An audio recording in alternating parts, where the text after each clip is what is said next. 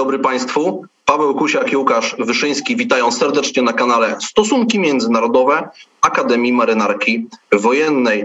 W marcu 2022 roku Federacja Rosyjska stała się najbardziej obłożonym sankcjami państwem na świecie. W tym niechlubnym rankingu wyprzedziła takie kraje jak Iran i Korea Północna.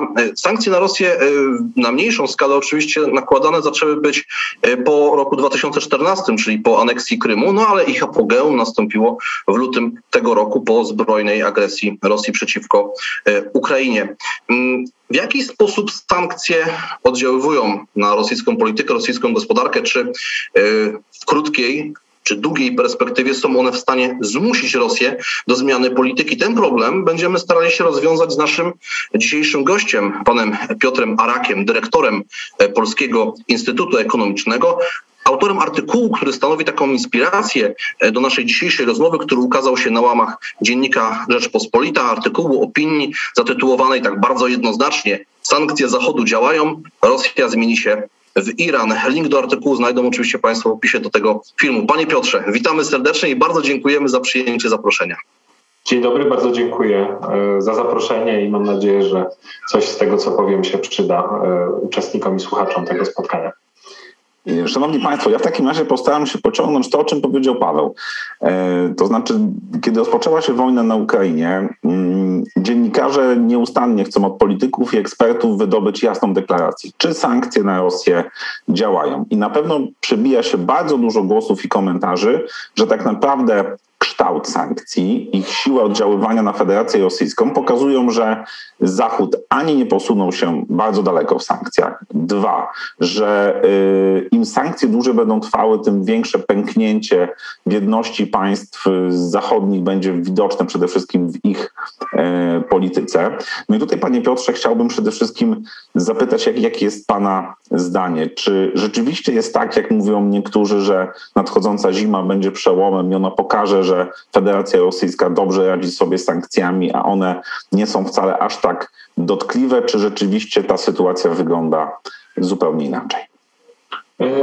Pierwsza, pierwsza ważna kwestia jest taka, że Rosja do tego konfliktu zbrojnego przygotowywała się dosyć długo pod względem gospodarczym czy ekonomicznym.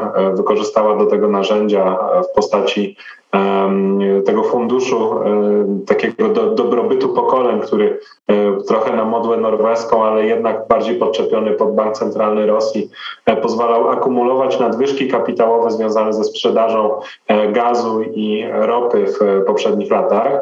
No i ta dosyć duża suma pieniędzy w złocie, obligacjach państw zachodnich, także Chin, została zgromadzona i to jest ta taka poduszka bezpieczeństwa, którą Bank Centralny Rosyjski i rząd rosyjski miał na potrzeby stabilizacji własnej gospodarki. I dlatego najważniejszą sankcją, którą tak naprawdę udało się wprowadzić na samym początku wojny, którą e, podobno według doniesień medialnych e, e, bardzo dużą rolę tu odegrała pani minister finansów Kanady, która jest z pochodzenia ukraińskiego, jest dosyć duża diaspora ukraińska w Kanadzie, no i ona z tego powodu też jako mając związek ze swoim krajem swoich przodków walczyła razem z rządem kanadyjskim o to, żeby objąć sankcjami aktywa Banku Centralnego Rosyjskiego. I tak naprawdę po dziś dzień to jest jedna z najistotniejszych sankcji wprowadzonych przez e, świat zachodu. Do tej pory e, naprawdę rzadko zdarzało się tak, żebyśmy blokowali możliwość interweniowania na rynku walutowym, transakcjach e, bankowi centralnemu innego kraju. To już, to już jest tak, że cofamy się mniej więcej do, do epoki wojny takiej prawdziwej E, między krajami. E, ja byłem bardzo zaskoczony, że udało się tak szybko taką jeden z tych elementów wprowadzić, nie przeceniając oczywiście tego, czy korzystanie z komercyjnych e, banków jest istotne, transakcje, które są dokonywane gospodarczo czy handlowo. Natomiast to jest tak, że uznaliśmy, że rząd rosyjski nie jest elementem międzynarodowego systemu przepływów finansowych. I to jest dosyć istotna zmiana w stosunku do poprzednich lat, bo gdybyśmy coś podobnego wprowadzili po 2000 2014 roku, czyli w momencie, w którym rozpoczęła się akcja rosyjska w Donbasie, najprawdopodobniej mogłoby udać się uniknąć dalszej eskalacji tego konfliktu, no i tego, co dzisiaj widzimy, ponieważ e, e, Rosja utraciła możliwość interweniowania na rynku walutowym, No i w tym momencie jest częściowym zakładnikiem e, państw zachodnich, jeżeli chodzi o, o te możliwości interwencji. Co jest ważne, my nie, nie byliśmy w stanie zidentyfikować wszystkich aktywów rosyjskiego banku centralnego. W niektórych państwach zachodnich udało się znaleźć około jednej trzeciej e, tych pieniędzy, które są poprzez e, spółki córki, banki z Azji czy z państw afrykańskich, które inwestowały w obligacje i papiery wartościowe państw europejskich czy Stanów Zjednoczonych. E, natomiast no, nadal to jest powyżej 100 miliardów euro zamrożonych aktywów. Całej reszty też nie tak w prosty sposób bank centralny jest w stanie korzystać. To zmusiło Rosję do tego, żeby oni robili bardzo dziwne ruchy związane z kontrolą przepływu kapitałowego wewnątrz rynku rosyjskiego, czyli żeby wymienić e, ruble na dolary, można to zrobić tylko w określonych nominałach, wartościach. Nie jesteśmy w stanie wypłacać pieniędzy, z, czy Rosjanie nie są w stanie wypłacać pieniędzy z swoich kont walutowych. E, przedsiębiorstwa są zmuszone do tego, żeby korzystać z określonych e, wartości transakcyjnych. No i tak naprawdę jest to ograniczenie przepływu kapitałowego podobne do takiego, jakie było w Związku Radzieckim. E, I to jest też dosyć istotny element tego, co się wydarzyło właśnie z, z kontrolą kapitałów w Rosji. E, do tego dochodzi cała ta grupa różnych sankcji dotyczących banku, Sberbanku czy wszystkich innych instytucji systemu SWIFT, e, który jest takim systemem e-mail do wymiany informacji pomiędzy bankami, e, co nie oznacza, że na przykład nie da rady wykonać przelewu czy transakcji pomiędzy systemem bankowym, ona jest po prostu w znaczący sposób utrudniona. I mi się wydaje, że to jest najważniejsza kwestia. Drugimi elementami, i tutaj słusznie e, e, na to Pan zwraca uwagę, nie udało się do tej pory wprowadzić e, dosyć istotnej sankcji związanej ze zatrzymaniem zakupów nośników energetycznych z Rosji, ponieważ to jest źródło przychodów dla budżetu rosyjskiego. Mniej więcej jedną trzecią budżetu generujemy w ten sposób kupując, a jeszcze zwłaszcza, że kiedy ceny te wzrosły, e, no to siłą rzeczy ten, ten udział w budżecie rosyjskim rośnie i e, tych pieniędzy jest zwyczajnie w świecie więcej. E, stąd też w momencie, w którym Unia Europejska i państwa zachodnie decydowały się, żeby ograniczać zakupy w kolejnych latach, mamy plany odejścia od gazu rosyjskiego długoletnie, ograniczanie także importu ropy, czy zablokowanie importu węgla, które weszło w życie na początku sierpnia. E, w niektórych krajach wcześniej, e, w tym w Polsce. Co już jest jakoś tam e, ogranicza transfer pieniędzy do tego kraju. Natomiast to, to działanie dopiero by tak naprawdę ograniczyło w dosyć znaczący sposób ilość kapitału dostępnego Rosji do tego, żeby dalej interweniować na rynku.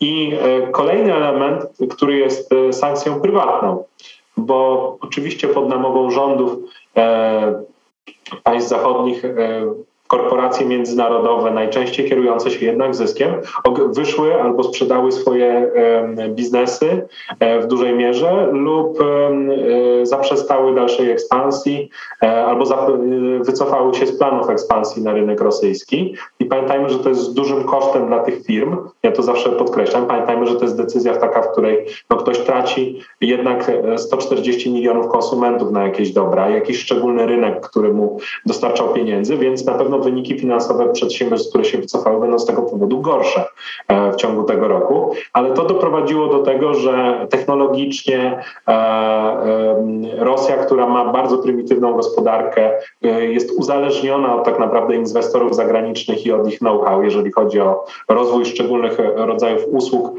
i produktów na najmniejszym rynku, no straciła całe zaplecze technologiczne. No i Potem oczywiście jest ten przykład trochę memiczny o tym, że wchodzi na rynek nowa łada i ona nie ma ABS-u, poduszek powietrznych yy, oraz wszelkich innych nowych udogodnień, tylko w zasadzie to, co jest w stanie wyprodukować rosyjska myśl technologiczna, czyli ta sama łada, tylko może z większą ilością plastiku z końca lat 80. XX wieku, z może bardziej zaawansowanym silnikiem spalinowym, ale jednak silnikiem też spalinowym. Pamiętajmy, gdzie my, gdzie my jesteśmy w ogóle w debacie o o rozwoju systemów napędów w, w świecie zachodnim. Więc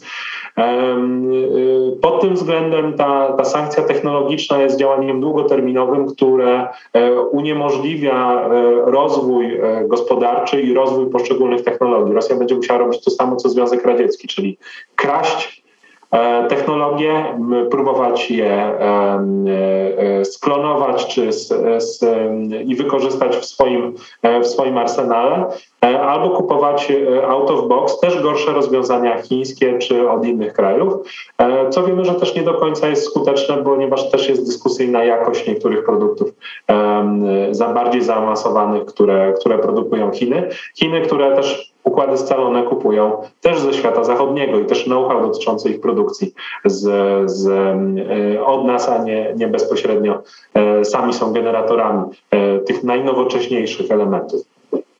E, panie Piotrze, mogę tutaj dopytać o dwie kwestie, bo wyłania się z tego taki obraz, że my, mam tutaj na myśli e, e, szeroko pojęty Zachód, chcieliśmy ograniczyć Federacji Rosyjskiej dostęp do tego globalnego systemu finansowego, czyli uniemożliwić zabezpieczenie się jego cechami na długoterminowy, e, na, długo, na, długo, na długotrwający konflikt, czy jakby e, zablokowaliśmy im dostęp do ich e, aktywów w systemie, a z drugiej strony chcieliśmy, żeby to, na czym oni też zarabiają, ale to, czego potrzebują nasze, nasze gospodarki, czyli surowce energetyczne, w jakim sensie pozostało jeszcze w grze.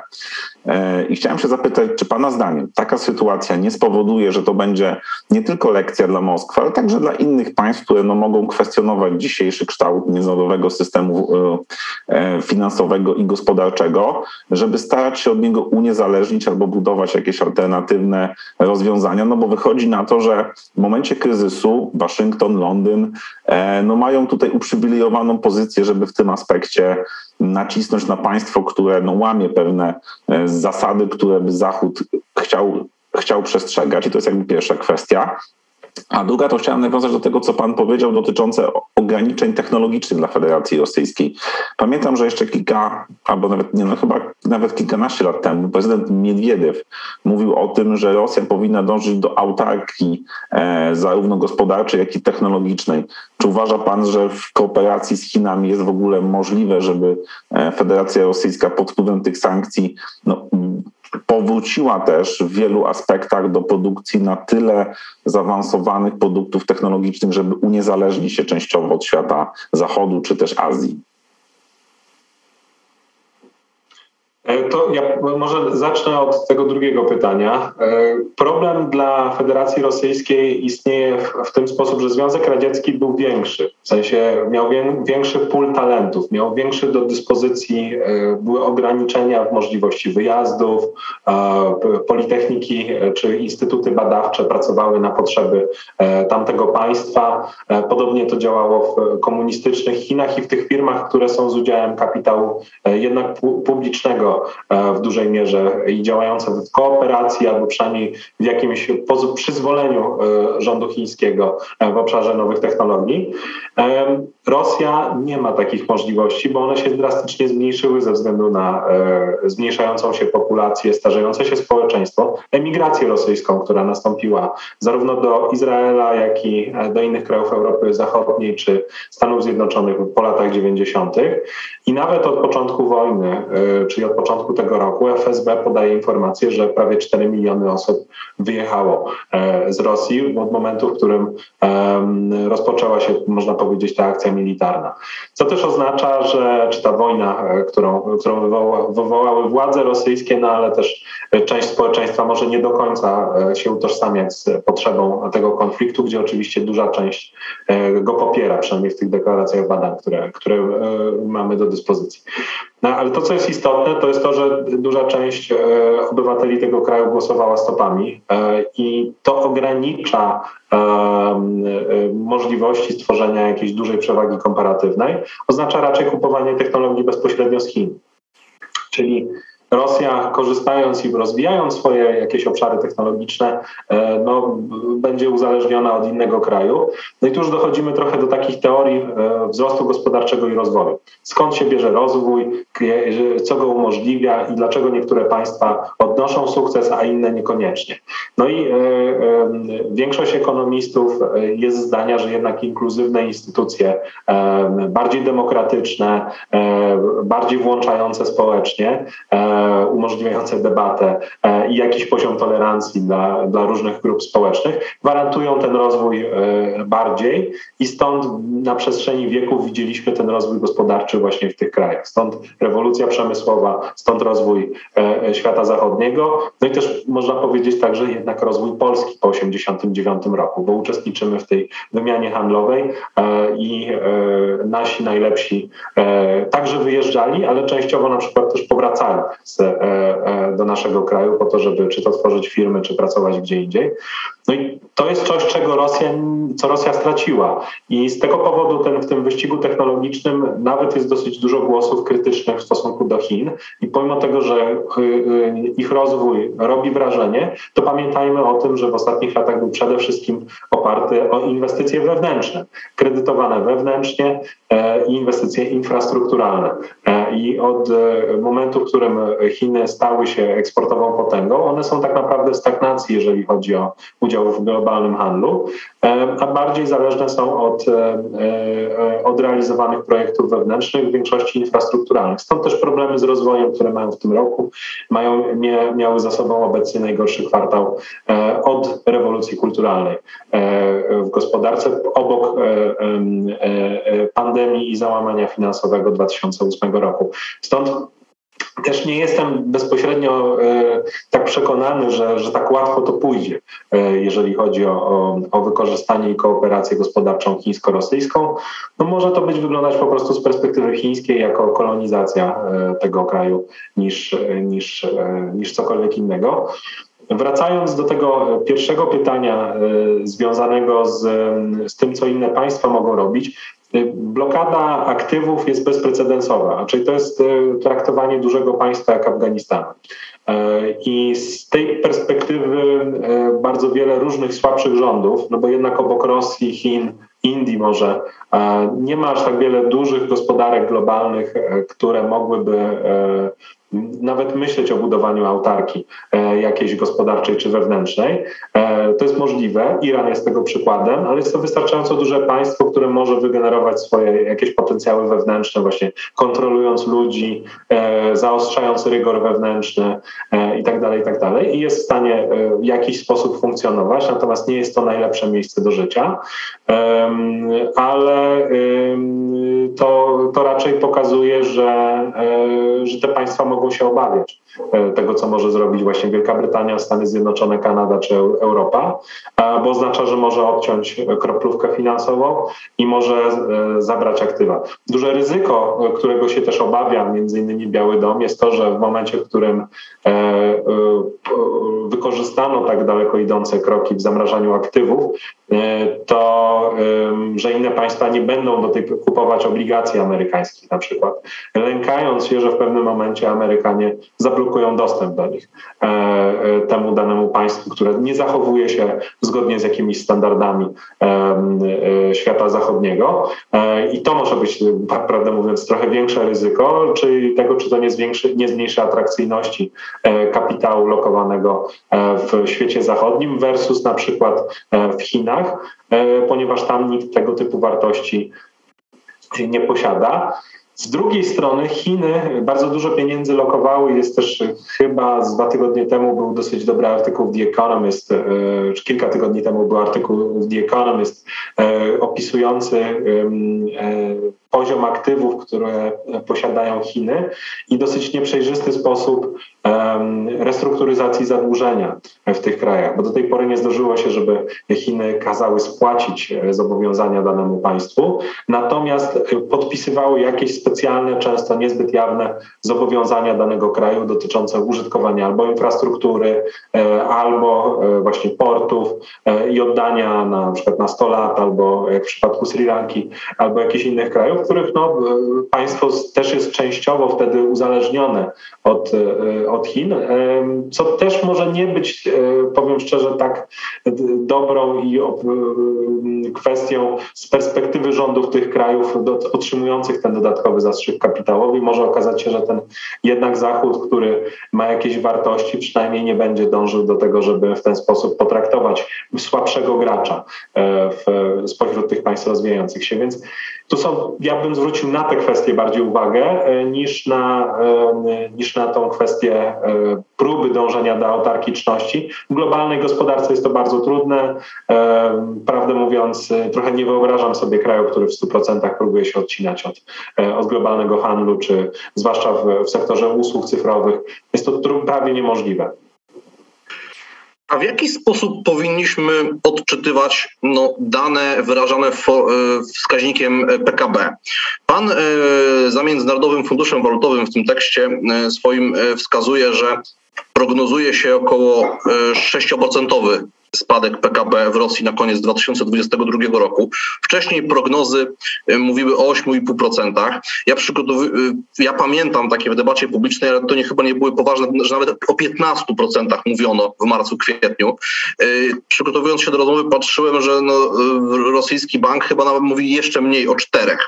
I no, to wygląda w sposób przytłaczający, jak my porównamy chociażby z wypowiedzi premiera Ukrainy, który mówi, że 35% przynajmniej ukraińska gospodarka się e, skurczy na koniec 2022 roku, no jeszcze zostanie zniszczona infrastruktura, która umożliwia e, przyszły rozwój. W Rosji to się nie dzieje.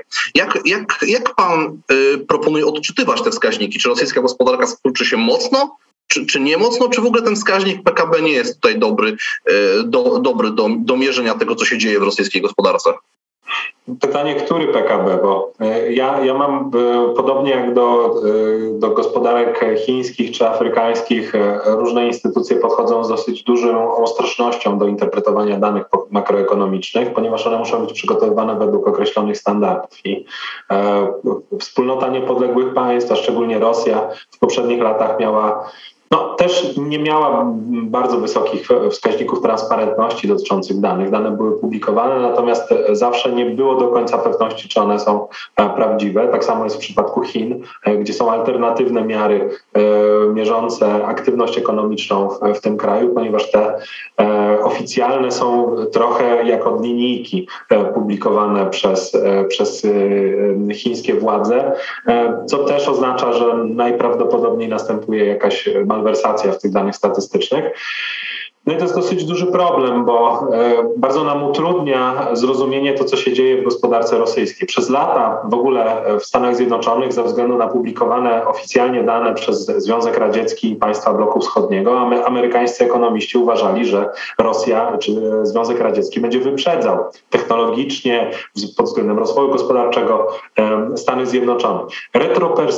jakby robiąc analizy retroperspektywiczne, e, widzimy, że to jest nieprawda prawda, bo jak się zweryfikuje te dane statystyczne, które publikował Związek Radziecki, no to one po prostu zwyczajnie w świecie były fałszywe.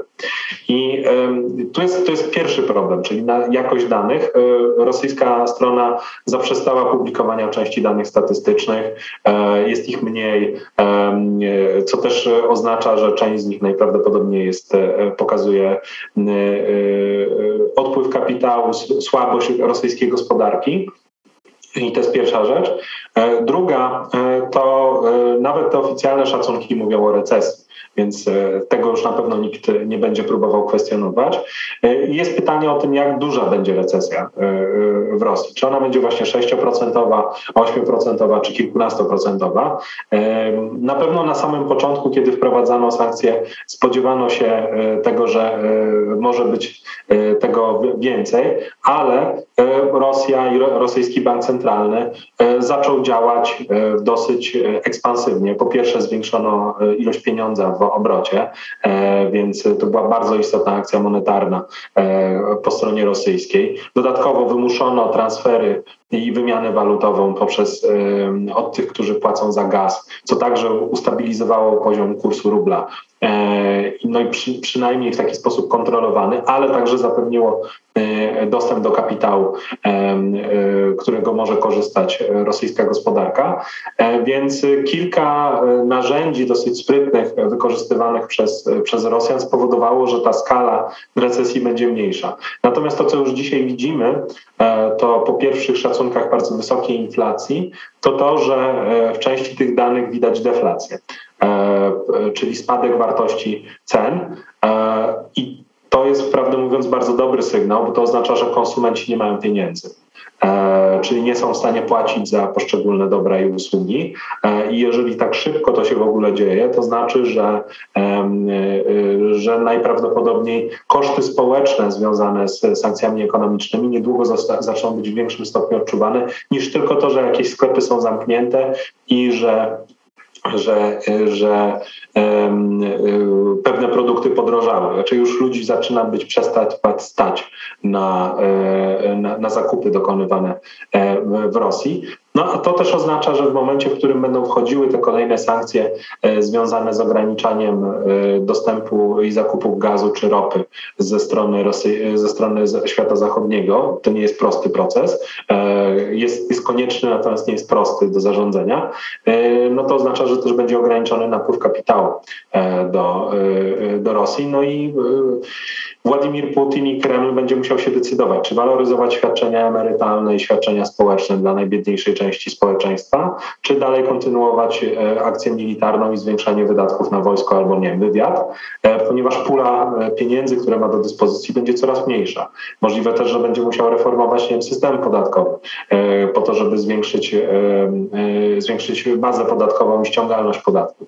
To jest bardzo wiele różnych rzeczy, które będą niepopularne wśród społeczeństwa rosyjskiego, które będą musiały podjąć władze centralne rosyjskie, po to, żeby mieć możliwość redystrybucji tych pieniędzy dla, dla części osób. Podobnie jak Krym był zajmowany, jedną z najważniejszych kwestii, którą wtedy, wtedy e, społecznie podnoszono, było to, że czy Rosja i kiedy zacznie wypłacać świadczenia społeczne dla osób, które i emerytury dla osób, które tam e, mieszkają, no bo to jest jedna z najważniejszych rzeczy. Jeżeli e, chce się zatrzymać ten, ten mir e, e, społeczny i brak niezadowolenia. Mm, więc to jest moim zdaniem dosyć e, zasadnicza e, kwestia. Więc Rosja będzie miała recesję. E, tylko pytanie, jak ją zobaczymy w danych statystycznych e, i czy na przykład z perspektywy kilku lat dopiero nie będziemy w stanie, e, mając jakieś obiektywne źródła danych, ocenić tego, co się tak naprawdę wydarzyło w rosyjskiej gospodarce. Ukraina jest gospodarką, która się broni. Jest zaatakowana, ponosi niesamowite koszty w ludziach. E, część danych też się nie da zbierać w takiej sytuacji ekonomicznej. Część aktywności ekonomicznej w ogóle jest e, niemożliwa do realizowania. No już e, część fabryk jest zniszczona. Już nie będę nawet dawał przykładów, no ale chociażby ten największy, czyli Azovstal, którego, który tak naprawdę nie istnieje. Więc siłą rzeczy ta, ten spadek wartości gospodarczej będzie większy. No my nie mamy na przykład szacunków y, y, y, gospodarczych dla Polski z okresu 39, 40, 41 roku. I tak czy siak to jest cud, że e, władze ukraińskie funkcjonują na tyle sprawnie, że są w stanie badać E, koniunkturę gospodarczą, że są w stanie oceniać i szacować e, nad dalszą produktywność swojej gospodarki w tych częściach, w których e, mają kontrolę nad swoim terytorium. Więc ja i tak czy siak to bardzo wysoko oceniam i z tej perspektywy też to prolongaty w spłacaniu zadłużenia przez Ukrainę i dostęp, zwiększenie dostępu do kapitału, słopy, które ma na przykład Ukraina z Polskim Bankiem Centralnym, umożliwiają im dalsze funkcjonowanie w, w E, w odpowiedni sposób. E, a panie Piotrze, mogę w tym aspekcie, bo e, poruszył pan kwestię tego, że Ukraina, pomimo tego, że jest państwem, które się broni, to i tak stara się po pierwsze analizować swoją sytuację, no i oczywiście utrzymywać tą gospodarkę na takim poziomie, no, który w jakimkolwiek stopniu pozwala za, zaspokoić potrzeby społeczne, no i myśleć oczywiście o tym, że przyszłość będzie lepsza. I chciałem się dopytać tutaj konkretnie o ten jeden element. Jak pan dzisiaj postrzega gospodarkę Ukrainy? W sensie, czy rzeczywiście jest tak, znowu, jak, jak jest odbiór medialny, że dzisiaj dla Ukrainy kluczowym, kluczową gałęzią gospodarki jest e, przemysł rolny i możliwość eksportu jego towarów drogą morską, tak? Albo przez, przez, przez Morze Czarne. I tutaj wiemy, że dopiero pewne przełomowe decyzje bardzo wolno zapadały przy współudziale Turcji, czy na przykład właśnie transfer tego typu towarów drogą lądową do portów, między innymi w Polsce czy Rumunii, i potem e, dalszy eksport. Czy jakby to rzeczywiście dzisiaj e, będzie decydowało o przetrwaniu gospodarczym Ukrainy?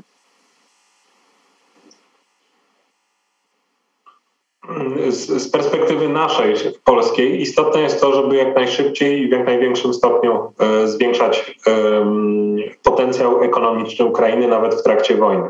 Ja dla Fundacji Abrahama Szterna napisałem taki e, raport o tym, jak reformować Ukrainę jeszcze w czasie wojny. Już brałem udział w iluś spotkaniach dotyczących tego, co co należałoby robić i w jaki sposób e, e, można by było zwiększać tą możliwości produkcyjne ukraińskie.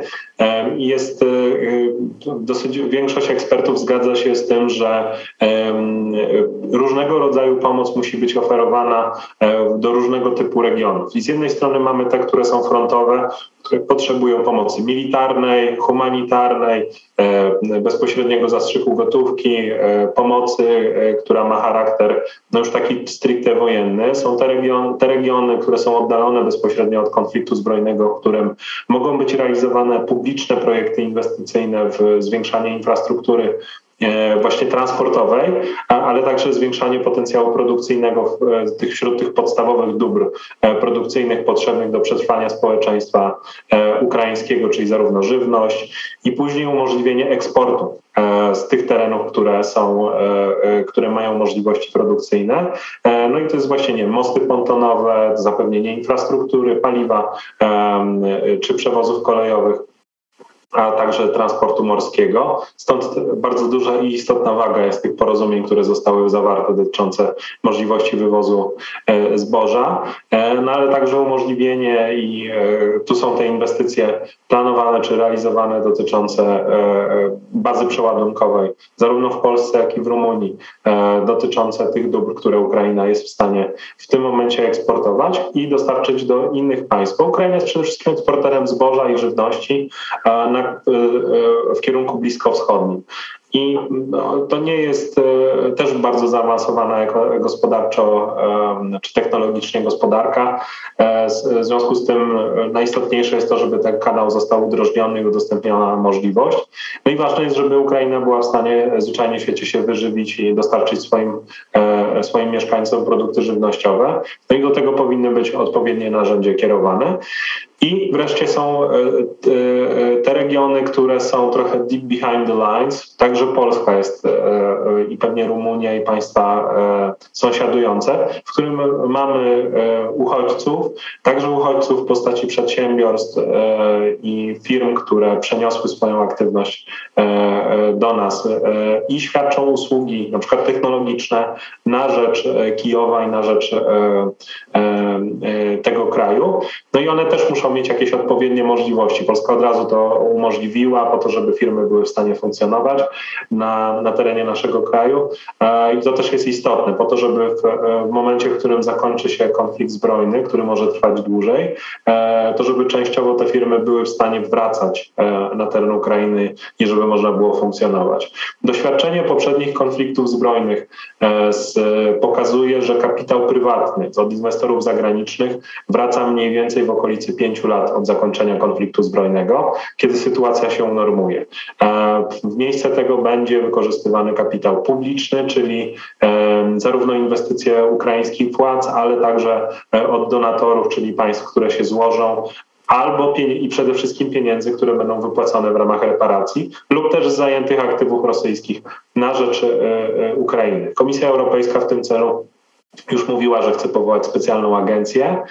Zobaczymy, jak to wyjdzie, bo istotną rolę też odgrywają tutaj Stany Zjednoczone, e, które mogą nie zgodzić się bycie e, po prostu jednym z partnerów w ramach e, wspólnoty europejskiej jakiejś instytucji. Ona może mieć charakter ponadnarodowy, no, tu, tu, pewnie będzie dosyć duża dyskusja w, w trochę węższym formacie e, e, liderów i tych, którzy są największymi płatnikami e, e, na rzecz pomocy Ukrainie. Ale to, co jest istotne, to że pomoc ekonomiczna dla Ukrainy musi być realizowana także teraz.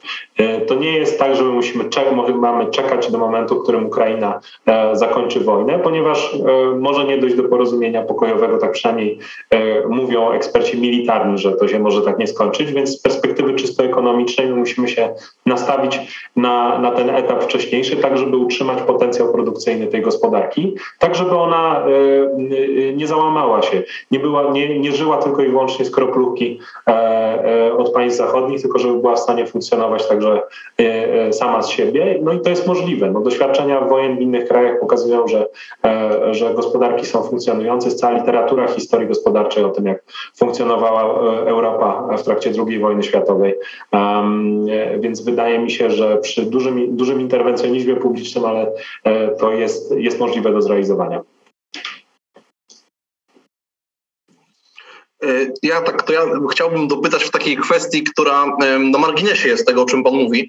Oczywiście nie wiemy, kiedy e, i w jaki sposób zakończy się inwazja na Ukrainę. Rzeczywiście w tym momencie trudno jest spekulować na ten temat, bo, bo, bo nic e, nie zanosi się na rozwiązanie w krótko, krótkookresowej perspektywie. Ale w debacie politycznej pojawiło się takie hasło, że te aktywa rosyjskie, które zostały zablokowane na Zachodzie, powinny w przyszłości posłużyć do odbudowy Ukrainy w jakiś sposób, czy, czy, czy w formie reparacji. Ja wiem, że to, to jest skomplikowany termin prawno-międzynarodowy, czy w jakiejś innej formie jakiegoś funduszu, który by, który by e, posłużył na rzecz Ukrainy. Czy uważa pan, że to jest, że to jest możliwe, że takie coś się może stać? Z perspektywy technicznej jest to bardzo proste, ponieważ to jest tylko i wyłącznie e, podmiana na poziomie cyfrowym e, tego, kto jest posiadaczem obligacji, tych, które jesteśmy w stanie znaleźć w międzynarodowych systemach bankowych. To tak naprawdę mogłoby technicznie zająć nie wiem, jeden, dwa dni, jeżeli chodzi o, o przypisanie tego, tych pieniędzy na przykład do funduszu powierniczego, który by został utworzony w ramach jakiejś umowy międzynarodowej. Na poziomie politycznym oznacza to zgodę Rady Europejskiej, Stanów Zjednoczonych, państw G7 na to, żeby coś takiego zrobić. Do tej pory e, Ameryka chyba raz to zrobiła i to było Afganistanowi, e, czyli zabra, e, w momencie, w którym talibowie przejęli Kabul, aktywa Banku Centralnego Afganistanu zostały zajęte i przekazane na pomoc humanitarną i chyba dla opozycji też afgańskiej. W przeszłości też pieniądze były wypłacane e, e, Kuwejtczykom i Kuwejtowi z aktywów, które zostały zamrożone Irakowi e, w momencie, w którym był, rozpoczęła się pierwsza wojna, czy pierwszy konflikt w Zatoce Perskiej, kiedy Irak najechał Kuwejt w 1991 roku. I to są tak naprawdę z tych, tych, tej nowożytnej historii e, takie najlepsze przykłady, e, więc w momencie, w którym byśmy coś takiego zrobili, byłoby to bez precedensu takiego większego. To znaczy, żeby tak dużemu krajowi zabrać aktywa, przekazać je do funduszu powierniczego, stąd też jest dosyć duże ryzyko. Jest ileś liderów europejskich, w tym oczywiście polski rząd i polski premier e, Mateusz Morawiecki, którzy ten głos podnosili na poziomie międzynarodowym, żeby coś takiego uczynić, ze względu na to, że w momencie, w którym byśmy się na to zdecydowali, żadne z państw Europy Zachodniej do, do momentu, e, w którym nie zwróciliby tych pieniędzy Rosji, nie byłoby w stanie nawiązać z Rosją e, relacji gospodarczych, ponieważ Rosja nigdy by nie zrezygnowała z możliwości odzyskania tych pieniędzy od danego państwa, e, no ponieważ no, posiadała jego obligacje. No, miała obligacje Niemiec, obligacje Francji. E, dlaczego mieliby zrezygnować z czegoś takiego? Więc chcieliby tych pieniędzy z powrotem. Z takiej perspektywy Europy Środkowej jest to bardzo istotny element, który by ograniczał przyszłe relacje gospodarcze świata zachodniego wspólnego z Rosją. Stąd jest to dosyć istotny postulat do zrealizowania. Niesamowicie trudny, właśnie z, jak, jak pokazałem z perspektywy takich mechanizmów międzynarodowych. Natomiast to nie oznacza, że liderzy europejscy tego nie rozważali. Były z tego mojej wiedzy tego typu dyskusje na, na Radzie Europejskiej i ten wątek się przewijał. Nie ma na co do niego po prostu jeszcze zgody.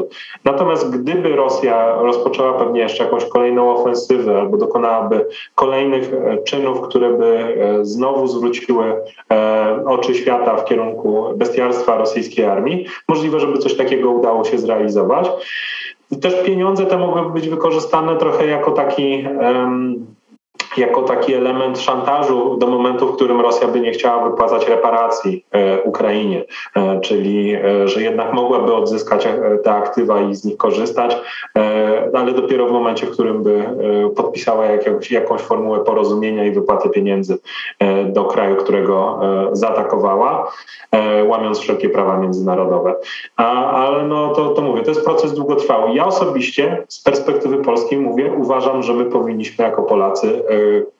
te, w tym kierunku raczej iść i postulować, pomimo trudności, które to może powodować. Z naszej perspektywy byłoby to, e, e, by to utrudniało przyszłe relacje ekonomiczne z, z Rosją, a z naszej perspektywy jest to kluczowe. To znaczy, żeby e, w najbliższym czasie nie było powrotu do business as usual, nie było relacji gospodarczych, wymiany handlowej i współpracy pomiędzy państwami zachodnimi a, a Rosją i żeby ten stan pauperyzacji międzynarodowej tego kraju jednak się utrzymywał. Panie Piotrze, jak mogę, to już ostatnie, e, ostatnie pytanie. E, pozwolę sobie wrócić do przywołanego już dzisiaj e, tekstu pana autorstwa, gdzie pisze pan, że no, Rosja posiada wysoką, krótkoterminową odporność polityczną na gospodarcze no, tutaj problemy i zawirowania, no jak większość państw autorytarnych. Wspominał Pan już wcześniej w naszej rozmowie, że no, w Rosji najprawdopodobniej będzie recesja, że obserwujemy deflację, że no, mają zablokowanych część aktywów. Ale co Pana zdaniem w rosyjskiej gospodarce czy w rosyjskich finansach musiałoby naprawdę zajść, żeby może nawet nie sam Władimir Putin, ale rosyjskie elity polityczne i wojskowe powiedziały: OK, to jest już ten moment, kiedy trzeba będzie usiąść do stołu, bo potem będzie, że już potem możemy nie mieć odwrotu. Ja, ja, nie jestem ekspertem od bezpośrednio od Rosji i od rosyjskiego społeczeństwa, więc e, mogę tylko powiedzieć to, co mi się wydaje. E, e, no, w przeszłości było tak, że żeby Związek Radziecki upadł, to było złożenie właśnie błędów ekonomicznych, znaczy złego systemu gospodarowania, błędów politycznych i e, bardzo długotrwałego procesu, e, jednak milnego zarówno władzy, systemu i też poddawania społeczeństwu, społeczeństwa. E, jednak obniżającemu się standardowi życia w latach 80. i to sprawiło do tego, że zmienił się leadership w, w, w Związku Radzieckim, który wprowadzał jakieś reformy i zmiany. To samo było w innych państwach czy w Polsce, gdzie wiedziano, że system, bo lata 80. to jest stracona dekada w przypadku Polski, jeżeli chodzi o, rozwój ekonomiczny, no gdzie dalej tak się nie da funkcjonować. Nie wiem, jakby nie wiem, gdzie, kiedy ten moment przyjdzie w przypadku Rosji do tego, żeby, żeby system y, na tyle podupadł ekonomicznie, żeby społeczeństwo było na tyle zmęczone tym, co się dzieje, żeby, żeby przestać ufać instytucjom publicznym albo żeby one doszły do takiej refleksji, że to dalej nie jest w stanie funkcjonować w ten sposób. No z tego co wiem, to e, w Rosji kluczową grę odgrywają służby specjalne, a główne decyzje zapadają raczej w e, grupie osób, które są związane z e, resortami siłowymi, a nie ekonomicznymi.